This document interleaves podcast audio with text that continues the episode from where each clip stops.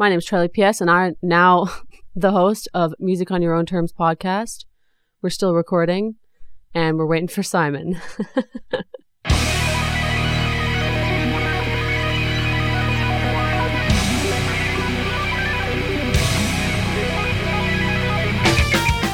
Welcome to Music on Your Own Terms, the podcast that aims to help musicians develop an entrepreneurial mindset through interviews, as well as discussing resources, concepts, successes, and more.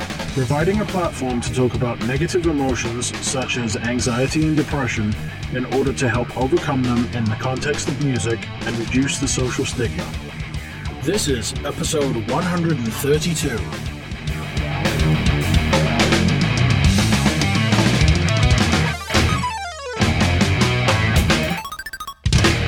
This episode is sponsored by Ignite Your Music Career. You may remember in episode 90, I chatted to Craig Dodge about sync licensing and how he makes a living through writing music for TV, video games, and film. Musicians all over the world subscribe to Ignite Your Music Career and earn more royalties, more upfront sync fees, and more recurring revenue from their music. Whether you're a composer, singer songwriter, band, beatmaker, or instrumentalist, your music can be earning you more money. Internationally acclaimed composer, musician, and music educator Craig Dodge has licensed his music in more than 1,000 TV show episodes, films, video games, and ads all over the world, and he will show you how you can too. Ignite gives you the information you need in a simple, accessible format, and you learn at your own pace. For just $6 a month, you get a video lesson each week on topics related to music licensing, from writing techniques to how to find your markets, and everything in between. You also get tools and activities to build the skills you need to be successful, and each lesson includes a royalty free sound pack to download and use in your own music. The key to success in the music business today is to diversify your sources of revenue. Ignite will show you how. For more information or to subscribe to Ignite, visit the website at terrace-studios.com or click the link on musiconyourownterms.com. This episode, I talk to alt rock singer songwriter Charlie P.S. from Vancouver, Canada. She talks about how her dad encouraged her love of music from a young age, coincidentally, when they lived in the UK, the move to Canada, graduating music college, as well as the influences that have shaped her sound.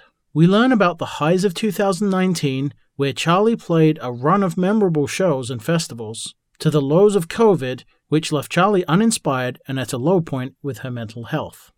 Charlie goes on to discuss the events that turned this low point around, to the positive outlook she has now, and her various inspirations for upcoming music and collaborations, including some with her boyfriend Johnny, himself a musician. Finally, Charlie regales us with the story of how she got a tattoo of a radio station logo to have a shot of winning a large sum of money that she'd hoped to put towards her music career.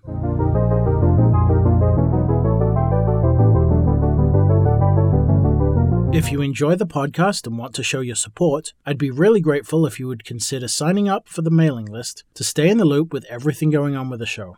Just head over to musiconyourownterms.com and click the link. While you're there, you can also visit the store and grab some merch, or just buy me a coffee and help out with the running costs of the show. Thanks for listening.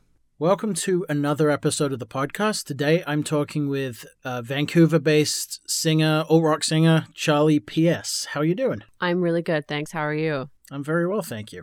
I guess for to start off with, um, for anyone who doesn't know your music and, and know anything about you, what would you say your music sounds like? Like who who are your s- similar artists? I like to think I'm a mix between sort of Elle King, that that Elle King Southern vibe, along with like the Dorothy sort of alt rock side. I have a lot of um, classic influences, so Stevie Nicks and Heart, Mhm. and there's actually a really great Canadian artist I just found. Her name's JJ Wilde. We kind of have a similar style going on there too. So you're sort of in the alt rock, southern rock, classic rock Mhm. zone. I thought it was someone said to me with my latest song, "Oh, it's you're you're it's so classic rock." And I was like, "How can how can this now be classic rock?" Like, you know, you kind of always Right. It, it's it's surpassed being, you know, a a, sta- a a time period, and now it's it's a genre. Mhm. That was a first for me. I was like, "Oh, okay. All right, I'll take it. I love it." Yeah, I mean, I wrote down alt rock with a tinge of country.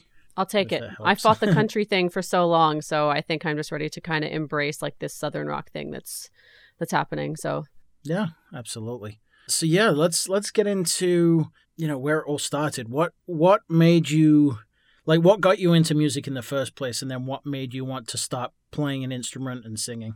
I I just grew up with a big musical household. My parents were always listening to to classic rock music and you know just a, a huge mix of things. Tina turner Bryan Adams queen some of freddie mercury solo stuff just a plethora of different genres. And so always yeah i always grew up you know our our household loving music. And then Mm. sort of grew up with like the British pop thing going on as well, you know, Spice Girls, S Club 7 and and so I was just sort of attacked from all genres growing up, which was great. And then I moved from England to Canada and just started playing in all my school's talent shows and oh, you know all that kind of fundraisers and stuff you know where where everybody starts i guess and then decided that i i loved performing and i loved playing for people and i loved music and and uh, and so I started looking at any local music schools in the area, and we actually have like a really great or ha- had a great music school in Nelson, where I grew up in uh, here in BC, and took the music program right after high school, jumped into it, and just learned so much about the industry and myself as a performer, and learned kind of like how to hone in on what I wanted to do, because of course it was still you know I wasn't sure what like what I wanted to get into and Mm. and it kind of just centered me and and then just from there moved to Vancouver to pursue music and I've just been here ever since sort of building on on my career and performing anywhere I can and Mm. um yeah that's kind of the the build up Awesome. So yeah, I mean, having having grown up when the Spice Girls were at their peak, I can definitely say I, I felt attacked. sorry about that so what what age did you move from the UK to uh, Canada? I was uh 8 2001 I believe Okay, yeah that's yeah, Two, actually, uh, 2002 2002. I actually moved in 2000. Uh, Oh, did I was you? a lot older than eight though. but um, cool. So what? I mean, what was it that prompted you to pick up an instrument though, rather than just get into music? I mean, it was you, you said you had a, a musical household, but you you you play guitar as well. Is there an Oh, and piano I saw as well. So, I mean, are there any, any family influences that like said, "Here, have, have this instrument," or was it just like stealing it, or like how, how did it come about? Yeah, my dad had a guitar, so he kind of wanted me to get into playing guitar and it was actually a bit of a struggle back and forth with uh, guitar and piano just because I didn't I didn't get guitar when I first picked it up like as just like sort of an, an amateur player. I could you know play open chords and whatever but just the whole concept of it I just it just wasn't clicking with me and a lot of artists that I was looking um, or that I was idolizing at the time were all kind of at sit like sat at pianos. Like I was very um I loved Adele in middle school and I was like oh, I want to play piano like Adele and and so I took some piano lessons and kind of learned the basics of piano and and then kind of taught myself by ear uh, after my basic lessons, which was great because when I got into um, music college, they kind of teach you theory based stuff all on piano. So it actually worked Mhm. out really well that I kind of put guitar down for the time being. And piano is just such an easier instrument to learn, just the like the fundamentals of music and and understand Oh, just like more li- on a linear scale, right? So Mhm. and then I graduated from from music school and then I I picked the guitar back up and I was like oh I get this now you know and so it was like and then it became the struggle of I don't have a car to get me to any of my gigs and so if I'm taking the train I should probably learn guitar over a big keyboard piano so then I switch back to guitar so I love both but just for different reasons and um Mm. I think my dad was happy to get me going with guitar, but he was, you know, he was pretty happy if I was musical at all. So, That's cool. yeah. So, do you, do you make a living from music right now, or you got a day job and doing it on the side? Like, how, how's it working for you? Right.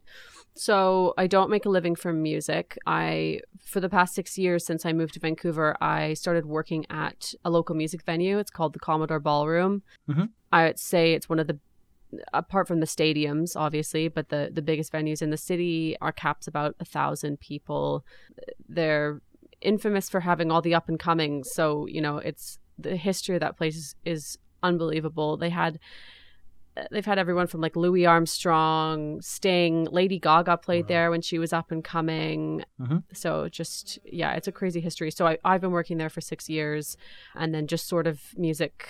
My focus half on half half, but haven't been making a lot of uh, money from music. I, I think it's just it's such a I, I don't remember when it got such a hard industry to make money from.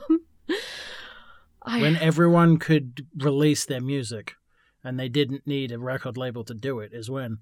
But I mean, it definitely sounds like you work in the music industry, regardless of whether you're making a living from your your own music. So, you know, you're you're what what do you do at that venue?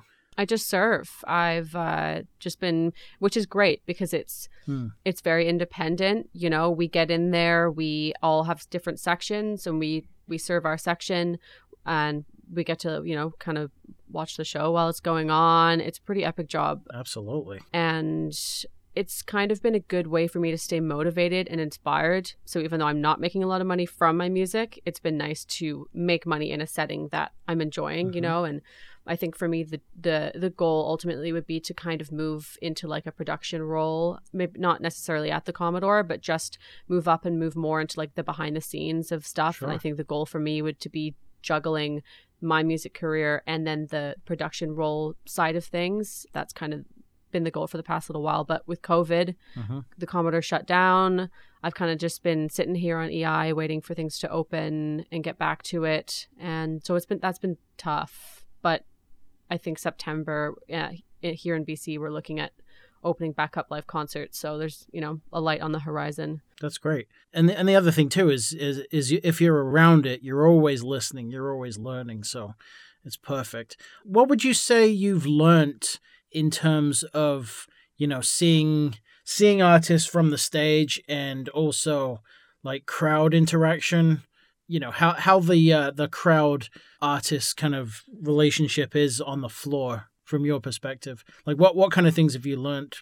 so so many it's like that's the best part of the job is like you it's different every night you know what i Mm. mean so you have a you have a show like a i don't know just a rock show and so you know that the interaction is going to be like everybody wants to get up front everybody wants to like you know feel the sweat feel the whatever you know they're really like engaged and singing along and rowdy and then some nights you'll you'll show up and it's you know more of like an acoustic artist or it's like a, the kind of crowd that they want to so we we serve food. We have a kitchen as well. So and um, a full bar service. So you know th- it's like a different sort of fight. It's not a fight to the front of the stage. It's like a fight for the table. So then we Mm. so it but it's and then some people don't want anything from you at all. It's just maybe like a water night and and you walk away with not a lot. And and that's just like how it goes. And and i it, it's one of the parts of the job that's like a bit of a um a bit of a risk but i like it. I like that it, you never know what you're going to get and and crowd wise is the same. It changes every night with every show and it's some nights it like electricity in the room and people are really like you can see people are like looking at each other people they don't know and they're like having a moment with strangers and and it's really beautiful and then some nights some people are punching other strangers and you're like okay like it's just it's That- such a it's That's got to be an R and B show. no you know what it's all uh it's all it's it's all the butt rock i, I hate Yeah, to i I- hate to I use was that kidding. word but If, if you are you familiar with Brian Posehn at all? Mm-mm. So he he do you, do you watch The Big Bang Theory at all? No, I haven't. My boyfriend is getting trying to get me to watch it, but no, I've never seen it. So so Brian Posehn is a is a stand up comedian. He he has a part in the later series, but he does this. He he talks a lot about metal and how you know you, you never you, you basically you see another metalhead and you're like yeah metal, but you never see that for like R and B or easy listening. I was just that's why I said R and B. I'm like, yeah, it's it's usually the uh, the mosh pits where people get a bit aggro, but they yeah. You know what? You You'd never see it- actually, yeah, you'd actually be surprised. So my boyfriend's actually uh, a metal artist. He's in uh, a couple metal bands over here, Okay. cool. and um, even if I wasn't dating him, I would have this statement: metal crowds at metal shows are the best crowds. They're like the mosh pit looks like this big, scary, just Mhm. cyclone.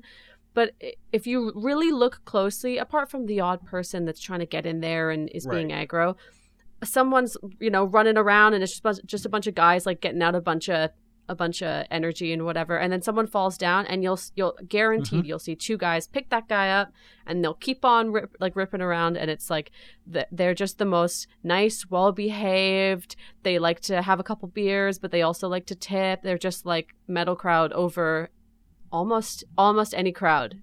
It's yeah. Yeah, I mean, the the only reason I don't go into the mosh pit is because I'm too afraid of getting hurt. Because I get hurt when I do anything physical. Like, so why why I'd never ski. But I'm usually to the side of the thing, just like, yeah, I'll I'll just stand and watch the band. Yeah, yeah. I've never gotten into that, but um, yeah. I went to a, a, a punk show. Uh, you probably know. Um, oh my god. Um, what are they called? They're my mom's favorite. They're punk band from England, and they are called. What era? Oh, you know, I can't remember, but um, we went to this show that my mom really wanted to go to and really loved, and she's like, "Let's go to the front." And I and I, I take it the night off and and whatever, and so I was attending as a as a patron, and I was like, "I don't think we want to go to the front, mom. I think it's like kind of different than when you know you were going to punk shows." And Probably and she was like, "No, we're gonna go to the front." And I was like, "All right." So it was like me and my like four foot nothing mom right at the front, and she's on the railing, and I have my arms sort of like around her like a human shield to this tiny woman. And some girl behind me was kind of crowd killing and and just being really like just not not checking her surroundings. And she kept kind of hitting my mom and hitting me in the back of the head, and I kind of like kept. And I kind of turned around like, "Hey man, can you just like watch where you're?" And she and she said, "If you can't handle being in the mosh pit, don't be in it, you pussy." And then she punched me in the face right in front of my mom, and my mom was like going for this for this for this lady and the security and and so she got kicked out, which was great. But uh it was yeah, I'm not really yeah, definitely not going to be heading to the front of any metal or punk shows myself either. No, I one story I I had. I was with my son, and we were at a metal show, and the only hassle we got was this one girl that was obviously way over her head on whatever she took and the security was going to try and pull her out it wasn't it wasn't aggressive it was like she was swaying and running into people because she didn't know where she was Right. Those So- it's sad. It's sad when we have Yeah. complete shows where they're constantly trying to manage that. mm-hmm A lot of you know electronic kind of shows, and it's just Yeah. a constant battle between security and and people who just you know went beyond their limit and took too much, and so for sure yeah. Anyway, let's talk about what you did for a radio competition. Could you tell that story? Sure can. When you asked me to do this, I was like, hell yeah. And then the outcome, and I was like, ah, damn, no. So I, there was a, a local radio uh, station called the CFOX, and they were doing a radio contest giving $50,000 to the person who could display their logo in like the biggest way and the most creative way and, and all that stuff. And I had seen it happening for, for, you know, a month or two. And I was thinking maybe I should do that. Like fifty thousand bucks. That's a lot. That's a lot of money. That's a lot of studio time. You know, like Yep. the ca- pandemic has not been kind to my wallet. So uh, yeah, so uh, so I kept seeing it, and then and then one night it was like everything went wrong. Our car broke down. We got stuck on the side of the highway, and and I got home and my laptop had died, and I had I had the t- the charger all taped up, you know, with the with the mm. duct tape and whatever. And I was like, man, I'm so tired of scraping by and and sort of like hoping that luck will find me. I was like, you know what, screw it. I'm going to enter this contest. I'm going to do it in the biggest ballsiest way that I can possibly think of. So I got a tattoo of the radio station. and I was like, I guess my my two motives were get the tattoo and get it to go as viral as possible. I was like, this is the recipe for success, you know? Like no one's gonna say the the tattoo isn't the bold move, and then hopefully the the um, online success of it will be enough to win this money. So I got the tattoo and I kind of like bl- like vlogged my my process and I made this video and I put it out on TikTok on a Friday night and woke up to like 60,000 views, 50,000 likes. There was like comments from like the Netherlands, New Zealand, Germany, US, Canada, England, just like crazy amount of love on it, which was awesome. So I was like, yes, this this is good. This is, you know, I I I smashed my goal and and sort of just pushed the contest and pushed my entry up until the the day and I made it to the top 10 and then they announced the top 5 and I made it to the top 5 and then they got to the top 3 and they didn't say my name and I was crushed. I was like so beyond like crushed and I I I didn't even know how to react, I guess. It wasn't the tat the fact that like oh no the tattoo like the tattoos here either way like it that you know it was just more like the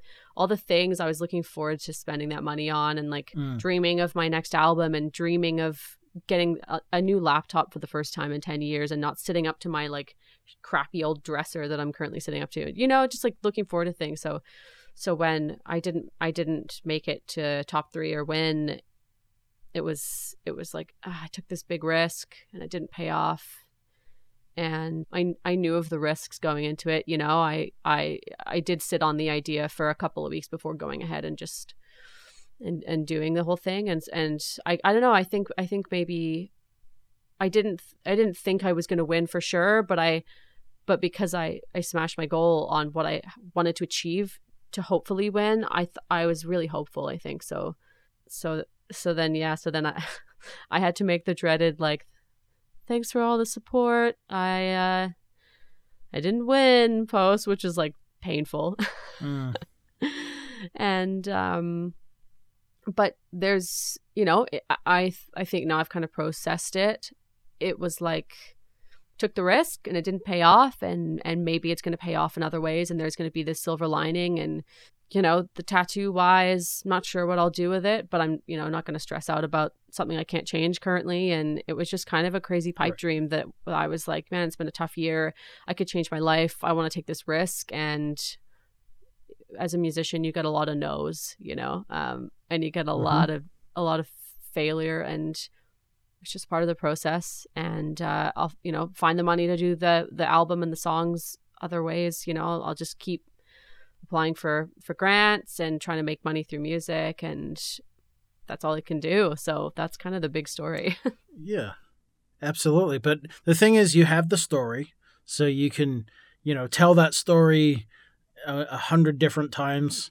But the fact that you got it to go viral it means that you've just exposed your music to a crap ton of people anyway. So that would be my silver lining right there. That you've already seen what something can do. So like, how do you? You know, not not that you want to get another tattoo of another radio station, but you know, there, there's there's got to be ways of leveraging what you've already built, you know, with that success. What what ended up winning? Like what what did the winner do?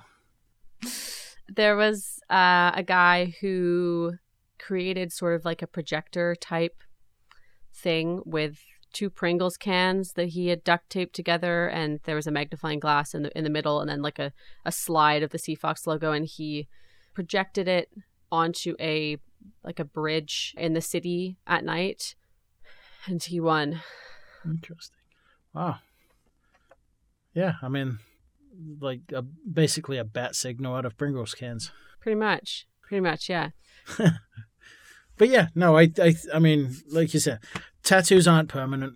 You know, you can always get laser surgery. Yeah, can so- cover it up or laser or even Cover it keep up. it for a good story. Like I'm just like I said, I'm not to Yeah. not to stress about it and just kind of like do do whatever I can with it when whenever I can. So yeah, it was it was a it was a tough loss, but I mean that guy I'm sure needed the money just as much as I did. So who am I to Right, for sure. to say what I like? Yeah, who am I to say? You know.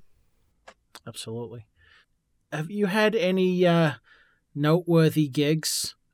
I'm not, I, I think I saw saw you played at is it Tim Hortons arena or stage or something? I know Tim Hortons is a big deal in coffee in Canada, but so obviously they sponsor something. But I, I wasn't sure if that was a festival gig or if it was like a, a an arena show or well uh, or a you know a, permanent like theater or something. Right. Yeah, it was just a stage at a festival. It was it mm. was something that I applied to do through through the city and they were throwing this big mm-hmm. festival mm-hmm. and generally it's it's it's more advanced musicians in their careers and so and I ended up winning the spot which was great they kind of picked out of the submissions and they picked me which was awesome so I got to pay, play this Toronto stage which was awesome mm. and I think in 2019 was the summer where I just I had a really great mix of of festivals and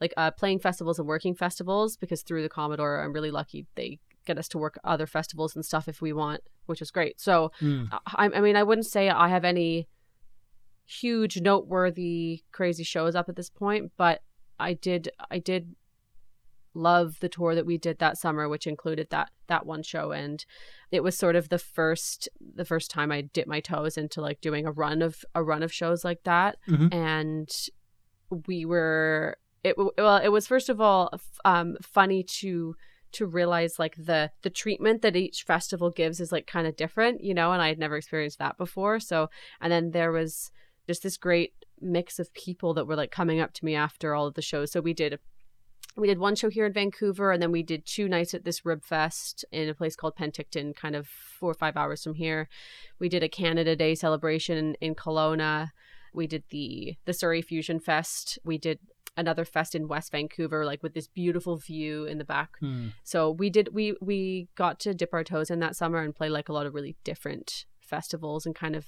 make a feel out for who our audience was and what people liked and what people didn't. And so hoping for some bigger shows coming up here. I think that with sort of taking a back hit on on shows with the whole COVID thing, it'll be like a minute before we kind of get back to that I think in 2022 I'll probably go back to playing, you know, shows and trying to grow that side of like my my music as a business. But I think for now I've I've kind of settled into this place where I'm really enjoying online stuff and recording and mm-hmm. writing, mm-hmm. and that was stuff I was weaker at, so I put it aside. Uh, and so now live music is getting back. I'm like slowly starting to think about it and excited for what's to come and seeing if we can get bigger shows and but yeah, for now, kind of just simmering on the writing, recording, you know, social side of things. So awesome. I did see a couple of videos with a with a you fronting a band called Panic Panic Mode. Mode. That was it. Is is that a band you front uh, or I saw I saw something about a showcase. Yeah, we did a showcase at this local place called the Roxy, but it was just it was basically just we uh, just gotten out of music college, and it was a bunch of guys mm. from music college and myself just did like created this rock band kind of thing, where we did sort of a short stint of uh, gigs playing mostly rock covers. It was really fun though because all of them are just unreal players, and we would just ha- like absolutely like just smash it. it was it was a lot of fun, mm. but you know, more like original projects started getting in the way, and we all got busy, and we kind of just you know this was fun goodbye and went on our went on our and we're also right. friends in that but so yeah that was more i think when i first started gigging in the city i i really wasn't i'm not saying that i'm like I'm, I don't have a whole lot of originals now. I'm still really trying to work hard on my songwriting. But um, when I first started getting to the city, I was like, I want a gig no matter what it is. I'll do cover gigs. I'll do whatever. I like and just and then it kind of like created this barrier between me working on original music because I was too busy learning all these covers. Mm. And so you know, kind of hopped in and out of a bunch of cover bands, just doing vocals and making like kind of easy money that way, playing in bars and stuff like that. And then kind of kind of wanted to get back into original stuff because my sound as an artist wasn't developing because I wasn't working on it, you know? Right. Yeah, but it's still good experience. A lot of uh, I, uh, there's so many people I've talked to that said there's there's no substitute for you know learning stagecraft in front of people. So yeah, totally. I uh, I hosted. Yeah. Um. Sorry, so who? Good, sorry, go ahead. I was just gonna say I hosted karaoke for a couple years, and that was the best it was to, to get me through college. So I, I hosted when I was in music school, and it was the best thing I did for my stage performance skills because you're a karaoke, everyone's drunk, no one gives a shit, you know? It's like, it's a great way to practice. Absolutely.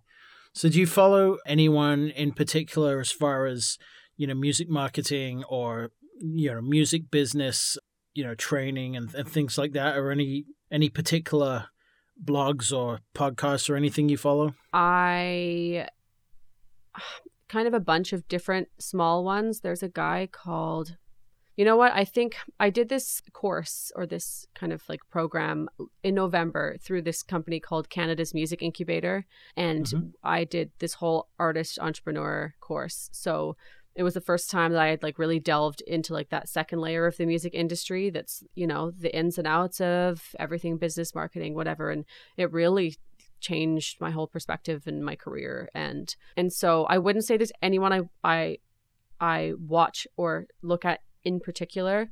I do kind of just get I, I, one of the things I've been doing is getting it wherever I can get it. There's if there's a workshop, I'll take it. If there's like a a podcast, I'll listen to it. If someone recommends me, someone recommended me this guy on YouTube. I can't remember his name.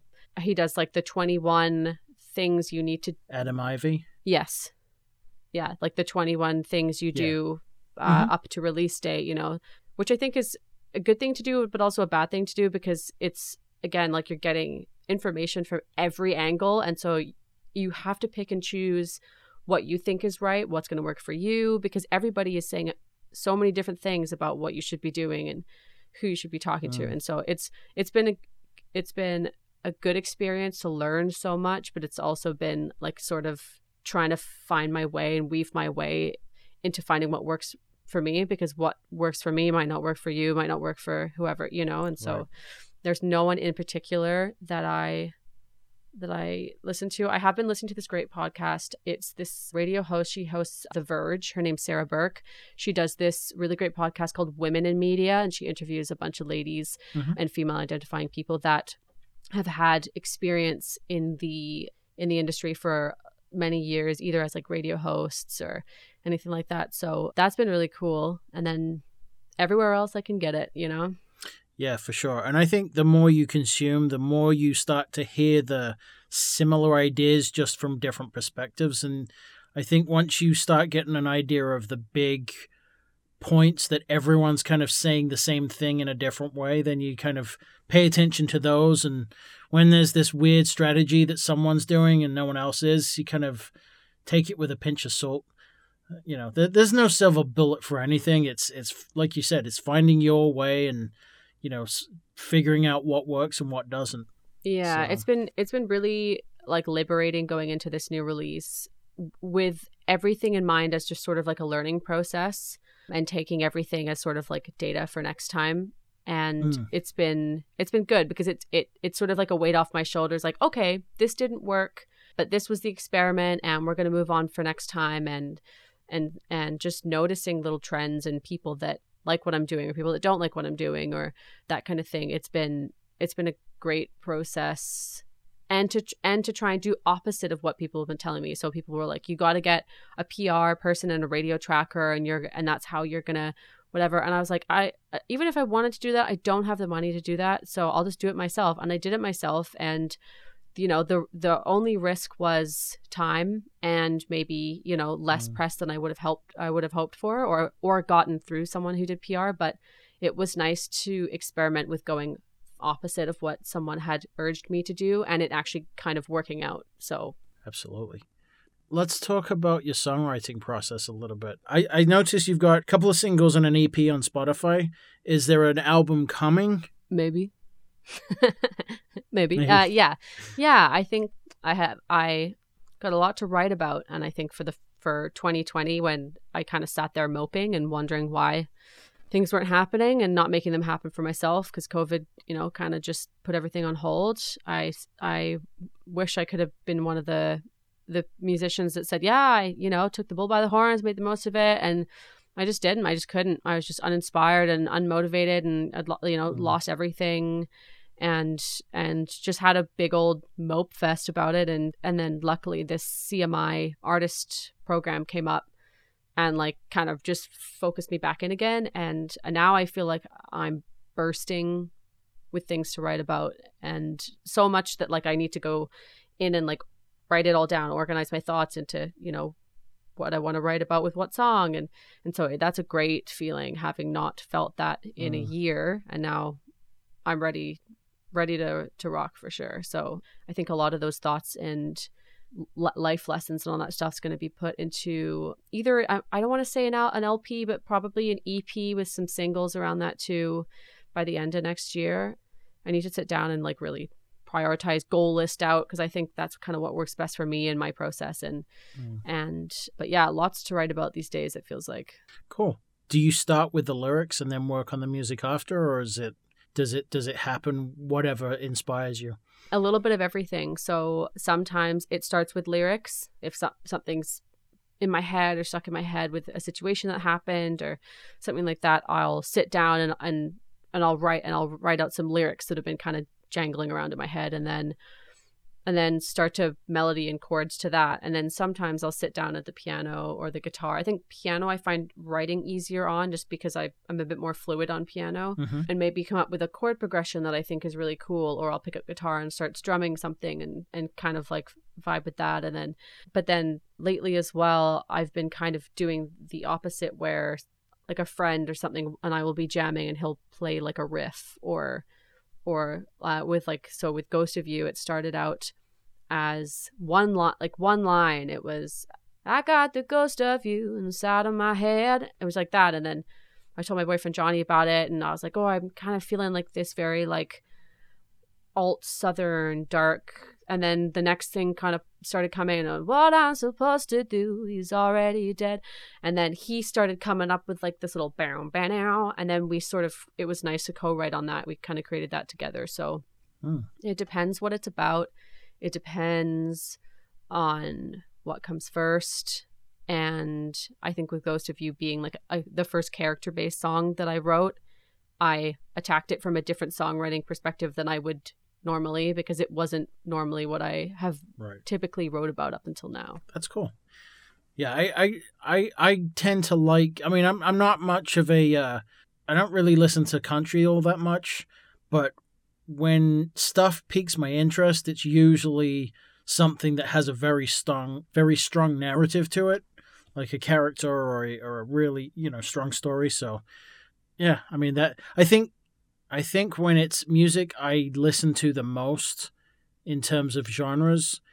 The music kind of speaks to me more but yeah when it's when it's music that i don't necessarily listen to it's the story that that really you know brings me in Mm, totally, totally agree. So- What uh, what kind of music do you like piques your interest more the most? basically pro- um, anything proggy the last few years have been quite heavily uh, death metal and and you know doom and death metal based but i've i've i'm into pretty much anything yeah anything from 80s synthwave jazz what what but yeah ma- mainly very very extreme metal Nice. that that is more technical Nice. That's awesome. Yeah, that's my my boyfriend's super metal. He's in one like uh I think it's death metal and then another like couple sub sub genre metal bands, but it, it's definitely opened my eyes to how cuz like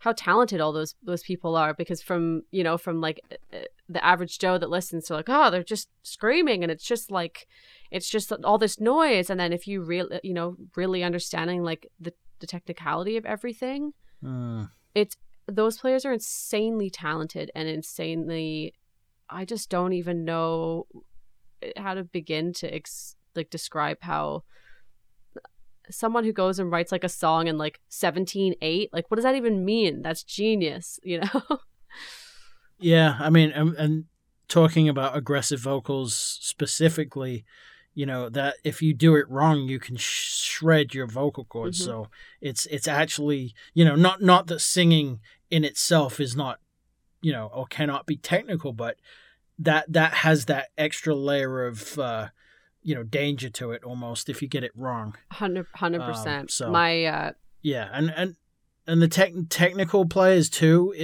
again, the speed and accuracy and everything that they they put into it.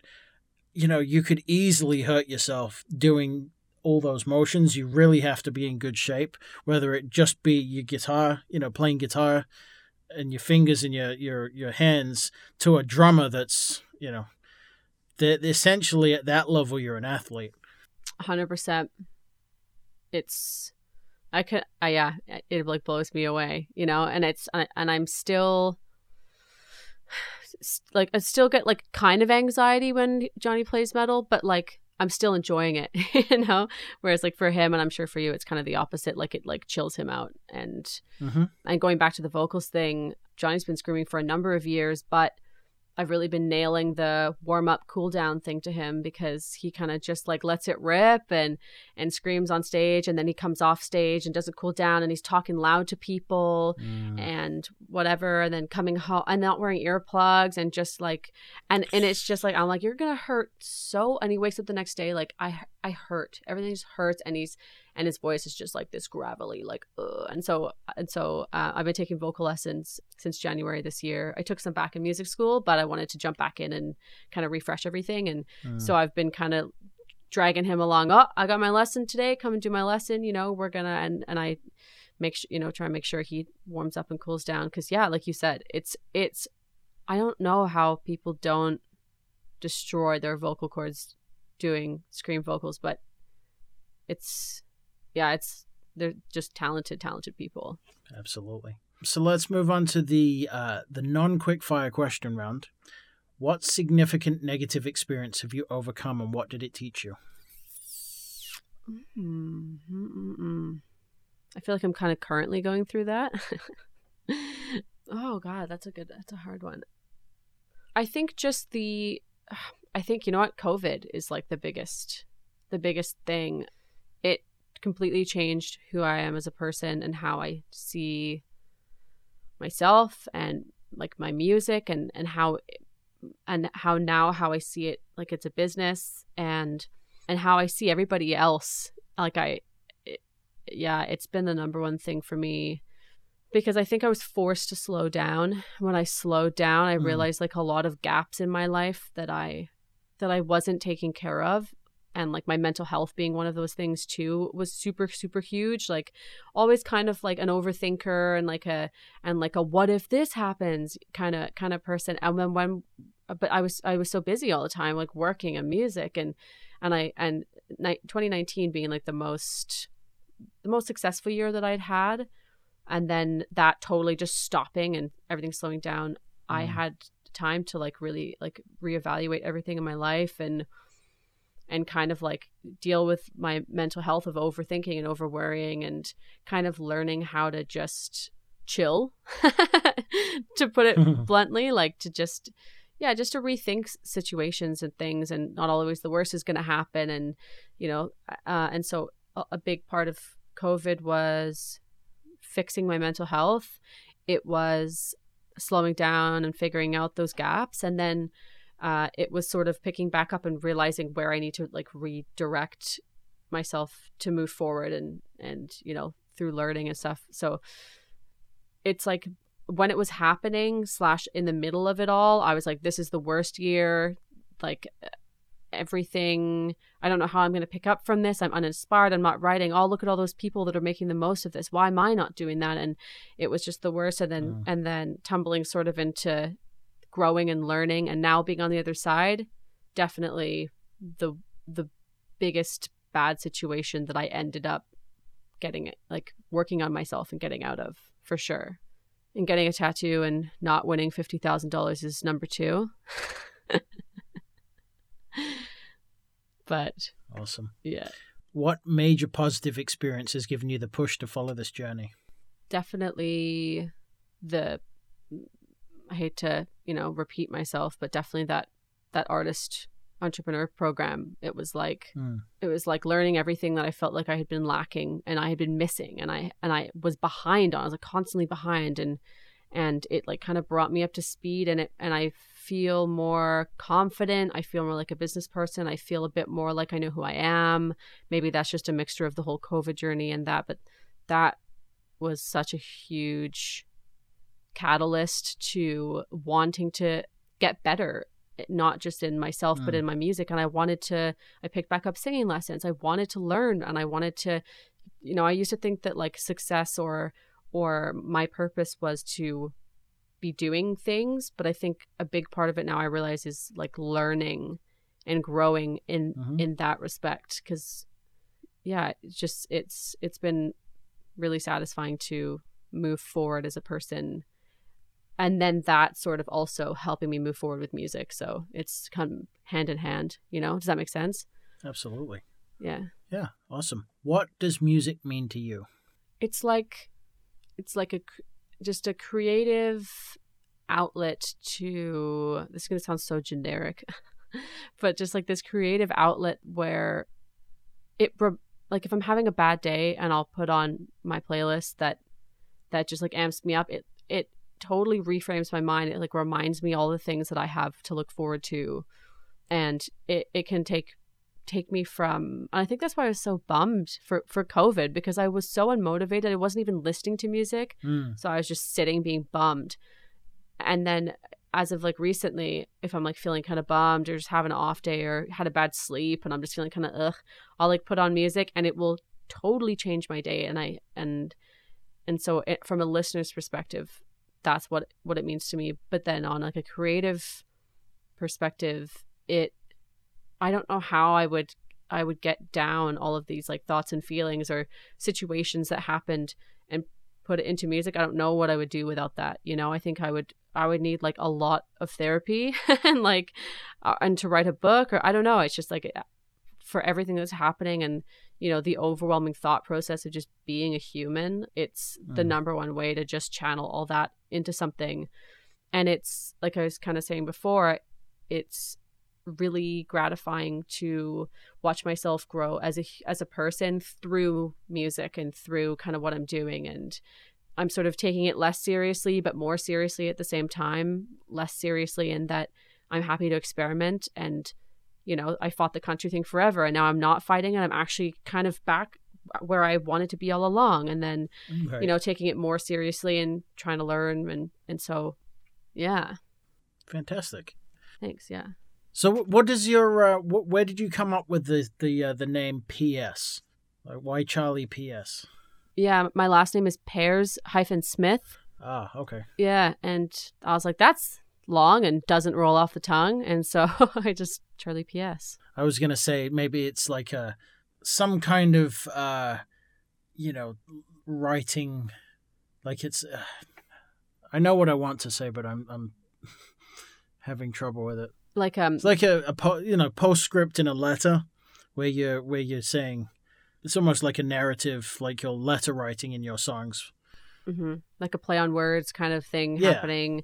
Yeah, yeah, that's what someone else had said to me recently as well. And I, if you've ever submitted music onto like DistroKid or distributors or Spotify or anything, you have to pick a label. And of course, I don't have a label, so you can I can pick anything I want. So I put Postscriptum Records. That's my record label. There you go.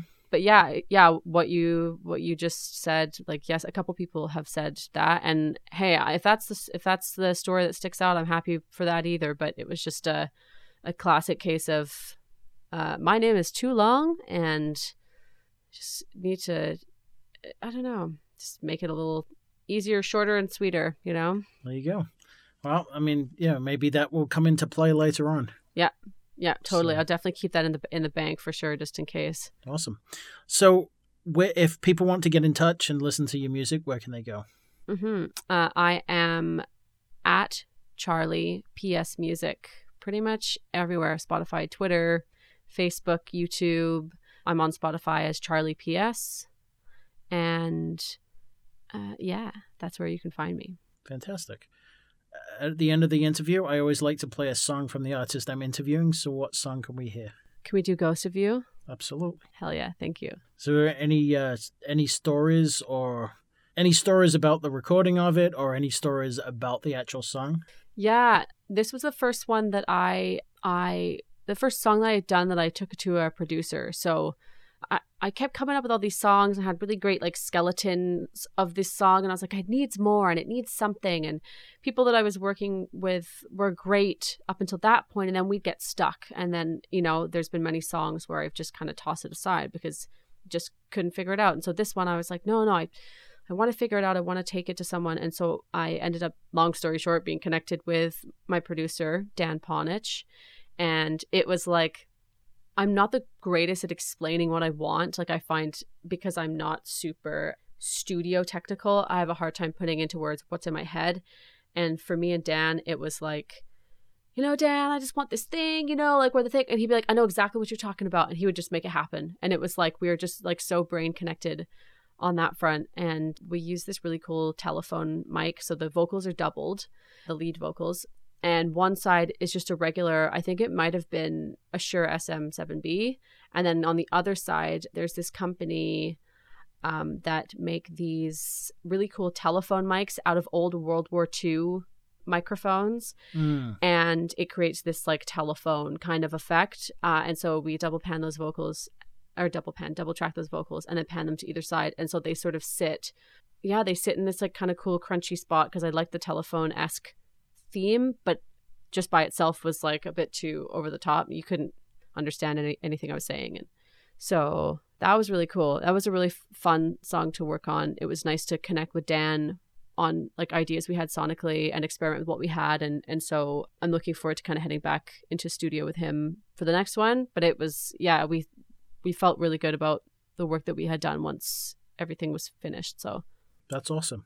mm-hmm. thanks. Oh, great. Um, so yeah, we'll listen to that at the end. This has been a fantastic conversation. I really appreciate you taking the time. So yeah, continued success. Likewise, thanks for having me. This is great. I um we connected on Instagram earlier uh this year, I think, and so Mhm. and I was kind of like, I hope I hope he asks me to be on his podcast. And then all it took was a tattoo and a and a failed attempt for money. So I'm uh, I I appreciate I appreciate you having me here. Thank you so much for listening. I'd really appreciate it if you would leave a review on iTunes or your favorite podcast platform, as this really helps get the word out about the podcast so other musicians can benefit from the awesome knowledge that my guests are sharing. The more the musicians community collectively learns, the stronger we will become. A rising tide lifts all ships. This episode is sponsored by the Skinny Armadillo Printing Company in Fort Worth, Texas, offering a full range of apparel decoration and promotional items such as screen printing, embroidery, laser engraving, and much more. The Skinny Armadillo is now offering a merch fulfillment service including on demand printing and a custom built web store so you can concentrate on your music and running your business as a musician. Visit theskinnyarmadillo.com or call 817 546 1430 to learn how the Skinny Armadillo can help you take your merch to the next level.